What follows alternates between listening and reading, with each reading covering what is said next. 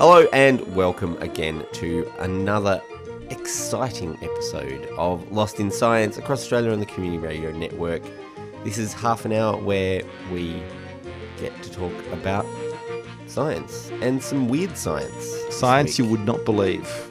well, hopefully you do believe. Yeah, you will believe it. It is, 'cause it comes is from real. us. Yeah, It's- it's It is genuine, genuine, actual science that really happened. That's right. for sure. But you definitely have to listen to the next half hour to really believe it. Yeah. Yeah, like it's going to be a good half hour. It's going That's to true. be. Yeah. I'm I'm going to be talking about a a a thing that probably people have never seen or possibly even heard of. I'm going to be talking about velvet worms. Oh, it sounds like a character from um, a Tolkien novel, Velvet Worm, Velvet Yeah, Worm Tongue. It does. It does sound a bit. I was thinking like David Lynch more. I was going that that angle.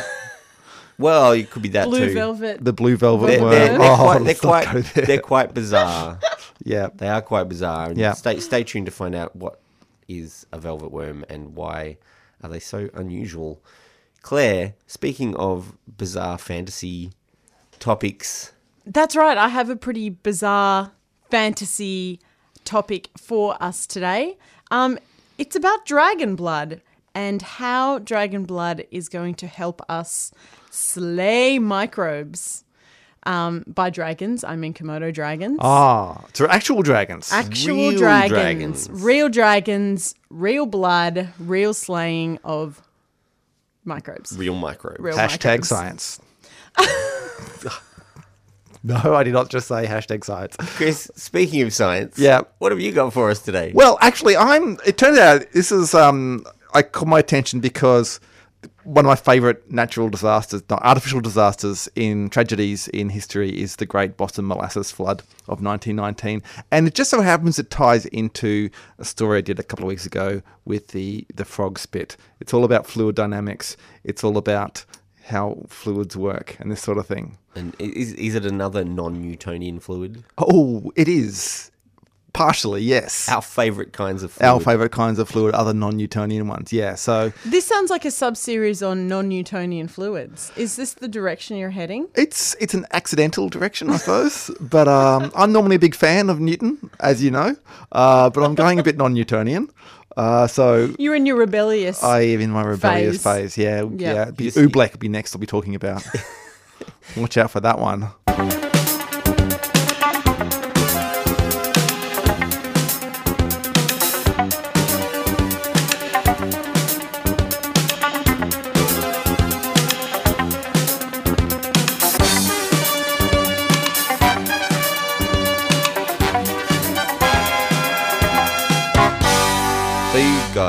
Know what velvet is, right? yeah. Yeah. Yeah, I think so. Refresh my memory. Is it like velour?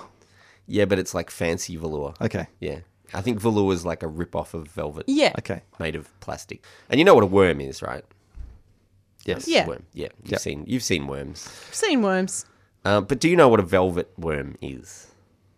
Uh, soft, soft to the touch worm. Yeah. I'm going with what she said. Well, they're they're pretty amazing little creatures. Um, but you've probably never seen one. Um, or if you have seen one, you probably didn't know what it was because they're kind of weird looking critters. They look kind of like worms, but they're not actually worms. And they look kind of like centipedes, but they're not centipedes. Um, and in fact, they're not even technically arthropods at all. Where where do they live? They live in very moist places in rainforests and stuff, Right. pretty much. Um, Do they live underground? no, they live above the ground, Damn it! I was going to make a velvet underground joke, but it didn't, totally didn't work. velvet overground. Yeah. yeah, that's where they live. Um, but they're grouped with um, the the arthropods uh, in a in a taxonomic group called the Panarthropoda, which they basically invented to include these guys and one of their cousins, which I'll get to in a minute. Pan normally just means like Chimpanzee. j- Only yeah, when it's by itself, it does. just a very broad description of Yeah. a group. Yeah. Exactly. Yeah. Um, so these velvet worms evolved about 500 million years ago on the supercontinent Gondwana. And that's obviously since split up due to artistic differences into different pieces including Australasia, Africa, and South America, where you can find velvet worms. What about all of those Zealandia, the new continent I was talking about? Well, see that the, last the week. bit above the ground, the bit above the sea of Zealandia, just bubbled up relatively recently. It was a long time after. oh, so there aren't any velvet worms on Zealandia? Probably not. Okay. that's Unless they got interesting. you know carried there somehow by a bird potentially. a flightless bird. Well, they From weren't Zealand. flightless when they got there. Anyway, um, so what are they? Their closest living relatives are pretty famous amongst fans of extremophiles. The tardigrades, Water bear. the water bears that can survive space travel without any help at all, are their nearest living. Oh, they need like relatives. a rocket to get them up there. Well, yeah, but survive. Get there is Okay, one yeah, thing, yeah, But yeah, survive there. They don't Yeah. need spacesuits or Yep, you yeah, know true, yeah. pressurized capsules or anything like that. Yeah. Um, but velvet worms are not as tough as tardigrades. Uh, they're also quite a bit bigger, so they're about two to four centimeters long. They sound like- longer. Opposite of tough. They sound soft and delicate. They are very soft and squishy, and they lose water very easily. So they Ah. kind of really need to stay in moist environments, which restricts them to pretty much to wet rainforests effectively. Um, and they do have what you would call legs, but they're not really like legs of insects because they don't have any hard exoskeleton. They're soft bodied and flexible. Um, and they move their legs by changing the internal pressure of the liquid inside them to move their legs around. Like hydraulics kind of thing. They are basically hydro. They have hydraulic legs, and that's how they walk around. Um, and they're also pretty cute. It's unfortunately you can't see a picture of them, this being an audio format.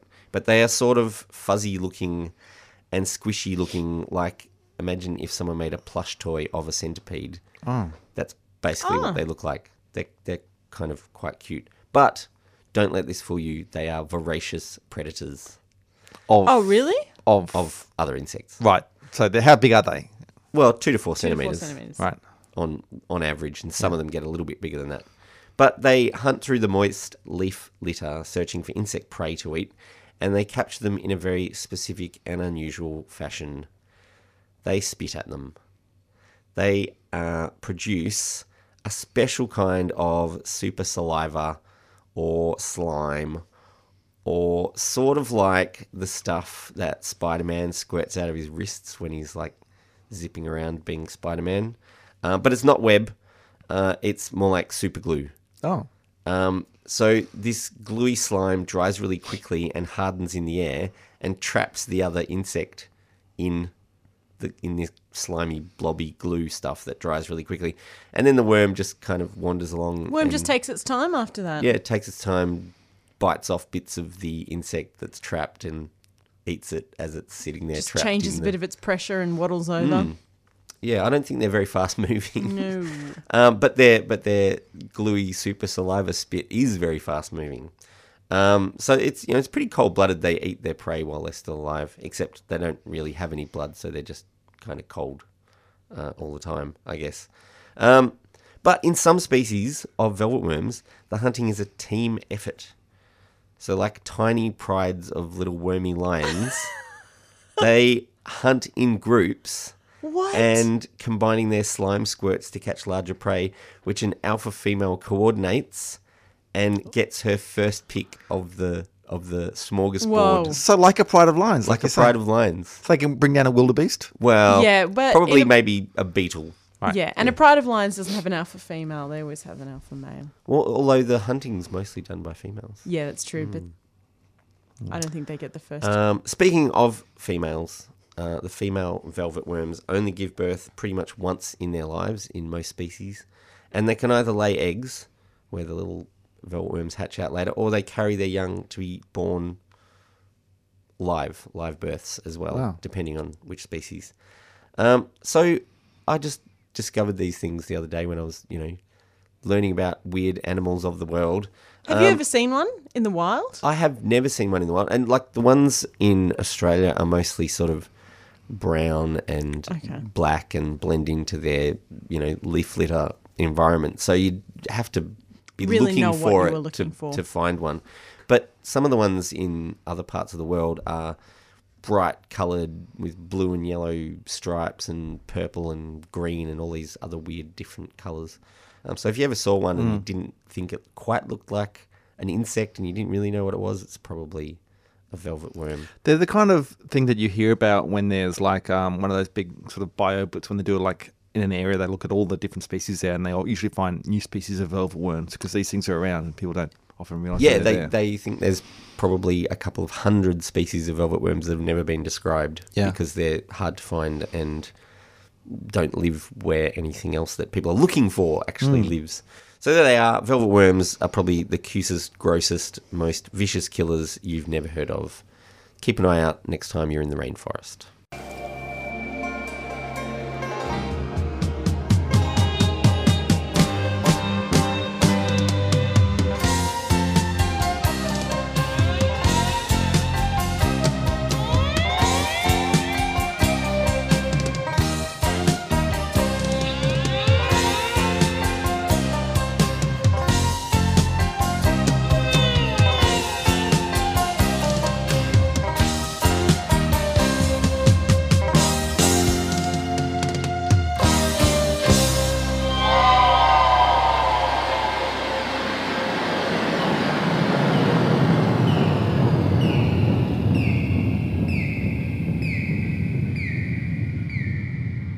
So I think Game of Thrones had it right, you know, the, the- and all those other fantasy books. Um, when we go searching for new ways to heal ourselves, the first place we should look is in the mystical creatures, in the dragon blood. I would probably go for the unicorn blood first of all. Uni- unicorn blood is supposed to be very good. Um, It is, But, it is. but All there are no unicorns. There are no unicorns, but there are dragons Hmm. on Earth, specifically Komodo dragons. And researchers have just published a study in the Journal of Proteome Research reporting that they've detected antimicrobial protein fragments in the Komodo dra- dragon's blood that appear to help the lizards resist some very deadly infections. This is very exciting. This is interesting because, um, I, and I'm sure you're going to like tell us the truth all about the Komodo dragon the spit. But like people have long said that you know Komodo dragons have a lot of have a lot of bacteria in their spit. That's that's why they're deadly. Yeah. But is that not true? No, no, no. That that this is this is all true. Ah. Yeah, yeah. So, but yeah, I mean, just thinking about um, new drugs, if if these Komodo dragons can resist deadly infections, then hopefully we're going to be able to utilize this research to um, to find some new antibiotics, which is pretty amazing. Um, so yeah, Chris, do you want me to tell you a little bit about Komodo dragons? I would love you to. Yeah, they they're pretty awesome. They're also quite terrifying. Um, There's not one in this room though, so I'm feeling quite relaxed. All right, okay. Um, they're the world's largest lizard, Right. and they live on five small islands in Indonesia. Um, Komodo being one of those islands that they live on. Okay, so when you say world's largest lizard, When I say world's largest lizard, I mean the largest reported dragon was three and a half meters, Wow. and about 166 kgs. It's pretty big. that is pretty big. It's pretty big. Three and a half meters. Twice my size. Oh, Jesus. That's big. Um, normally they're around 70 odd kilos, though. Okay. Um, and the males tend to be a little bit bigger than the females. The really remarkable thing about Komodos, though, is how they kill their prey. And it isn't what you would expect. So, sure, they do a lot of biting and scratching and thrashing and all that sort of stuff that, that yeah, you would normally see. I mean, they're basically such- a land crocodile. in such large reptilian species of land crocodile. Um, different group though, taxonomy. Yeah, okay, yeah, yeah, yeah. Right? Okay. Let's not get let's not confuse the issue. Okay. Yeah, okay, good. Um, but the really scary thing about them is their saliva because it's seriously toxic. It contains at least 57 species of bacteria. Um, and like you were suggesting, this is supposedly how they kill their prey. Um, so each Komodo dragon has these tooth serrations, these quite serrated teeth.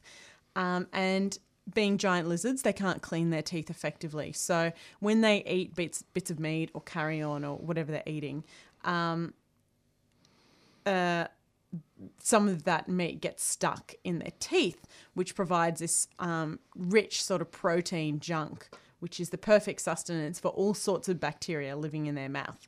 Um, and at least and they found researchers have found that at least seven of these 57 bacteria species are highly septic. So we're talking your big guns of um, of bacteria like your your your staph aureus, your golden staphs. So I guess I mean really, if there's bacteria that's in their mouth because there's bits of flesh in their mouth, and Yeah. the bacteria is living on the flesh, it is Yeah. literally flesh-eating bacteria. That's why it's there. But it but it but it doesn't attack them. Well, isn't that why we're? That's why at we're them? yeah. So that's, Ah, that's so this is about how they protect themselves from their own how bacteria. They protect themselves. Um, but just to go back, so yeah, so you're attacked by a Komodo dragon, you're bitten on the leg. Um, Stu, you don't have much time.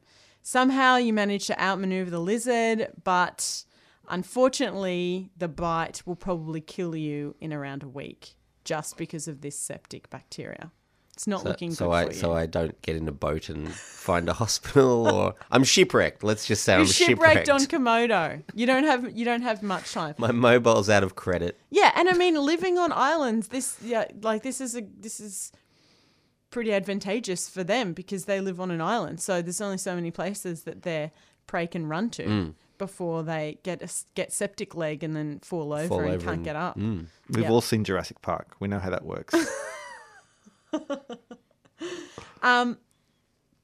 But yeah, so but when they fight each other, when Komodo dragons fight each other, their bites are not deadly. Um, suggesting they've got something really interesting going on in their blood, um, which mounts this immune response and something that we might be able to harness, which is what the researchers have done. This is this is where the dragon blood research comes in, Right. Obviously, um, so in the blood of nearly all living things, there's um, there are these sort of small peptide fragments called cationic antimicrobial peptides, um, and they're part and they're part of the innate immune system. So this is pretty much what keeps you alive in the two or three weeks um, if you've been if you've um, like if a bacteria gets into your system, it's what keeps you alive um, until your body ha- has time to make some antibodies. Yeah. So this is sort of like innate immunity first line like before you can. First line defense against Yeah. things just is that first line up. or is first line like your skin? Well, I guess your skin, Second but- line, but your innate immunity Yeah. anyway. Um, so the researchers took the plasma from the blood of the dragons and and analyzed it with these newly developed techniques that use nanoparticles to capture these peptides from the blood. Um, and from this bioprospecting, their word, not mine, but a great word, bioprospecting sounds like sifting through um, through blood to find small pieces of gold to me. Just imagine small some pe- guy small with a, peptide. with a with a with a pick going. I'm staking my claim to this. and there's here bio dragon property. blood. Yeehaw! there be dragon blood in these heroes. Yeah. Great word though. Yeah. Um, anyway, so from this bioprospecting, they were able to identify and capture 48 potential um, peptides that they thought were quite important. And then they discovered that from these 48 peptides, 47 of them were derived from histone proteins, which are known to have antimicrobial properties. Um, they then synthesized eight of these peptides and tested them um, against two particularly nasty kinds of bacteria. So the Staph aureus or the golden staph, your multiple resistant Staph aureus that I was talking about, and also your Pseudomonas um, aeruginosa, which is pretty pretty nasty as well. If you if you if you Google those two, then some really awful photos turn up in Google Image. They're I'll ugly let me tell bacteria? Um, no, no. What they do to humans is Oh, ugly. okay, okay, yeah, yeah. yeah. Flesh eating stuff. Yeah, Yeah, or- yeah. yeah, awful. Anyway, with these eight synthesized peptides, seven of them were effective at killing both of the bacteria in lab grown cultures, while one of them was effective against um, the aeruginosa specifically, but not the Staph aureus, which is pretty amazing um, considering how, you know, that we don't really have that many antibiotics left that are effective against some of these bacteria. So it's early days at the moment, but researchers hope that future studies of the peptides can lead to, um, yeah, new classes of antibiotics, which can potentially slay these deadly superbugs just like dragons.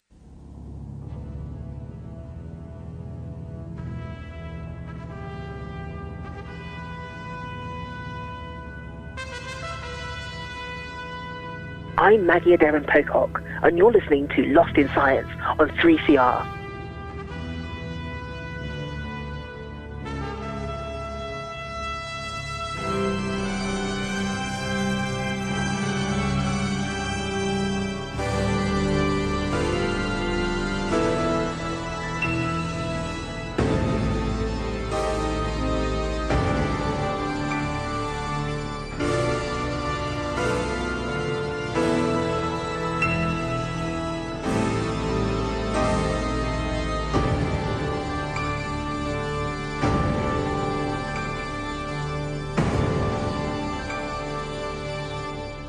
All right. So yes, as I was saying, one of my um, favorite odd disasters in history is the Great Boston Molasses Flood of 1919. Have you guys heard of this?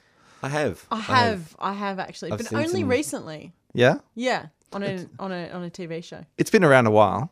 Um, it happened Well, Has ne- it- nearly has been- hundred years. In nearly fact. 100 years. Yeah, Right. yeah. Um, but it's got some attention because there's been some analysis, more analysis lately about the uh, what contributed, why it was so deadly, you know, and the physics behind it. And you know, I love to talk about the physics that is behind everything. Um, and I'm a bit of on a um, going with the flow of fluid dynamics at the moment. So, you know, I would sort of make bad puns about that. I could see that didn't work, so I'm going to move on. Anyway, so the great, for those who don't know, the Great Boston Molasses Flood, of course, happened in the city of Boston, Massachusetts, in the United States. It was on the 15th of January, 1919, um, about 12:40 p.m. Um, it was Oh, this lunchtime. yeah, there was this enormous tank of molasses, 50 meter high tank of molasses. Um, and it burst basically, and there was a wall of molasses that, that poured out. It was described as being eight meters high and said to be moving at about 56 kilometers per hour. Whoa. So it's pretty quick. That is very fast. You It's as cannot fast run that car. fast. You cannot run No. that fast. You. Um, it killed 21 people and injured 150 Oh. more. So it's one of those things that does sound like it's kind of a funny at first, but and then you realize people died. But um, don't worry, all the the victims are long long dead, so don't worry about that. Um, well, they died in 1919. The victims. I guess they did. Yeah. So the, Um, the survivors might be also long gone too. The description for the New York Times said a dull, muffled roar gave but an instant warning before the top of the tank was blown into the air. Two million gallons of molasses rushed over the streets and converted into a sticky mass the wreckage of several small buildings which had been smashed by the force of the explosion. Wagons, carts, and motor trucks were overturned. A number of horses were killed. The street was strewn with debris intermixed with molasses, and all traffic was stopped. Um, the Boston Post reported that the molasses was waist deep, it was swirling and bubbling about the wreckage. So it was a pretty bizarre and frightening scene. Um, Is this the only molasses related disaster that's ever happened? that I'm aware of, there was a London beer flood in about 1814 from a tank of beer that burst Right, and okay. killed about eight people. Yeah, but I, I Um, mean, I imagine the fluid dynamics of beer are a bit more predictable than. Yeah, well, particularly in this case, because people have wondered, because January in Boston is fairly cold, I guess, and molasses is fairly thick. Uh, I don't know if you're familiar with molasses. yeah. Can I sticky, just ask sugary a question? substance. What is molasses? It is basically it. It's kind of a product of what you get out of sugar, essentially. The, the sugar syrup, you get this real thick goo, and it's off. It's used to uh, well, it's used to make alcohol often, like rum is made from molasses, but you know ethanol and and that sort of thing, which of course has many industrial uses, and that seems to be the main um, reason that they had a big tank of molasses. in So they were storing it to for use in manufacturing. Yeah, something. it was the um, the United States Industrial Alcohol Company. It was that um, that owned the tank. Uh, yeah, so the question is, how did this actually happen? And there's been some work done recently, um, presented at the the um, conferences of the American Physical Society and the American Association for Advancement of Science by a fluid dynamicist called Nicole Sharp. She runs a Tumblr blog. Uh, can I say rude words on on on Lost in Science? Just um, yeah, just be warned that there may be some rude words. some bleeping out. Um, it's called Fuck Yeah Fluid Dynamics, is her blog, um, because she is a big fan of fluid dynamics. That was worth it. Um, and anyway, she and her colleagues, yeah, they've tried to figure out what exactly happened, and they've tried to uh, to recreate the conditions. What they actually did was they went into a cold storage unit. They had a little scale model of the area and they poured cornstarch to substitute for the molasses to see how it would flow. And then they did calculations and scaled it up to work out exactly what had happened. Um, so yeah, so look, what basically the thing that happened there is this was this great big tank, enormous tank, as I said, um, and there's a lot of weight of molasses. So even though molasses normally flows very, very slowly, when there's a lot of weight behind it, things are a bit different. So this initial flow, it's what's called uh, a gravity current. Um, and basically, what happens when a heavy fluid, in this case molasses, flows into a lighter fluid, in this case air, There. And you kind of get it. It's kind of yeah. There's this free flowing as, as a big kind of hor- it's normally a horizontal flow like that. It's basically the same as a lava flow or an avalanche, or as they've described, um, the cold air that comes in under the door. Um, so it's like the, the denser cold air flowing under the. the Sometimes the it's warm like air. an avalanche of air. It is like an avalanche of air. Um, so yes, this created a fast-moving molasses tsunami that would that um, Nicole Sharp estimates would have lasted about 30 to 50, to 60 seconds. So fairly quick, but moving at 56 kilometers an hour or 15 meters per second. They can get a fair way in that Wow. time. And um, now, but what turns out the molasses is also it's a shear thinning fluid like the frog spit we discussed a couple of weeks ago. Do you remember how the fro- yes. frog spit worked? Mm. This is like a frog's steed tongue, and what it does, like when the, the spit hits something, it's uh, moving fast. It got it reduces its viscosity and flows over quickly. That's but then when it stops, it viscosity increases and it becomes very sticky. A bit like velvet worm spit as well, if you want to picture that, Yeah. as you've just heard about. Um, so yeah, this is what basically happened with the molasses. It flowed very fast as in initial stages. However, it did also the cold also had an effect. And when the temperature drops the viscosity increases uh, markedly. And this turns out to be possibly the cause of most of the problems is that basically it flowed everywhere and then it was very thick and people got stuck in it. There's one particular story about a group of firefighters. They're in their, their firehouse. That was basically knocked down by the um, by the molasses. And then they were trapped um, for hours and took hours to reach them. And most of them survived, but one of them basically it was about two hours or more that he he tried to to stay up and ultimately she drowned because he was just he couldn't keep the the molasses away and they couldn't the rescuers couldn't get to them because the molasses was so thick. People were just stuck in it. So yeah, that is like fluid dynamics is a secret of the the molasses um, peril, peril, the terror. Um, they're still trying to figure out what made the tank actually burst. Um, there are some various theories. Might have been a mixing of warmer molasses that they poured in with the cold molasses. Let's talk about fermentation. Um, there's also poor tank manufacture. Apparently, the tank was very leaky and poor. Um, yeah, poor construction. They the manufacturer painted it brown so that people wouldn't notice the molasses leaking, basically um, which clearly was not a suitable kind of substitute for actually fixing the thing. But um, yeah, the Great Molasses um, Flood, it left Boston sticky for a long time, as you can imagine. And some people today claim that on hot days you can still smell the molasses in that part of town. I don't know whether that's true or not, but um, Check it out next it time sticks around. Boston. Yeah. Not such a sweet story, Chris. No, sorry, Stu.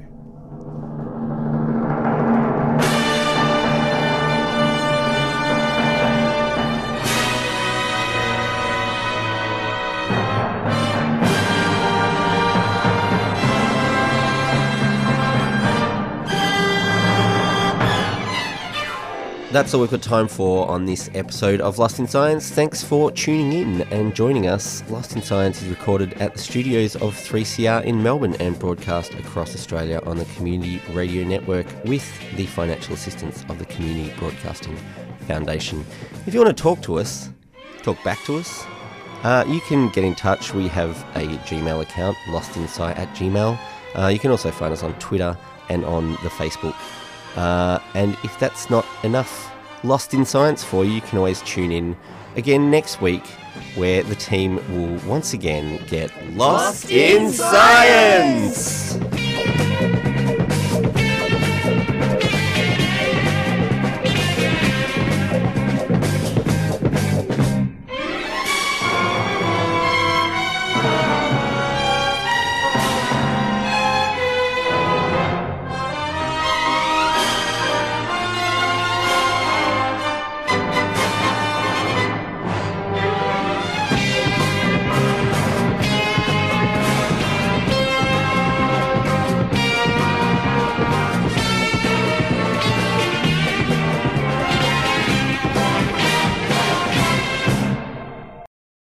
listening to a 3CR podcast. 3CR is an independent community radio station based in Melbourne, Australia. We need your financial support to keep going. Go to www.3cr.org.au for more information and to donate online.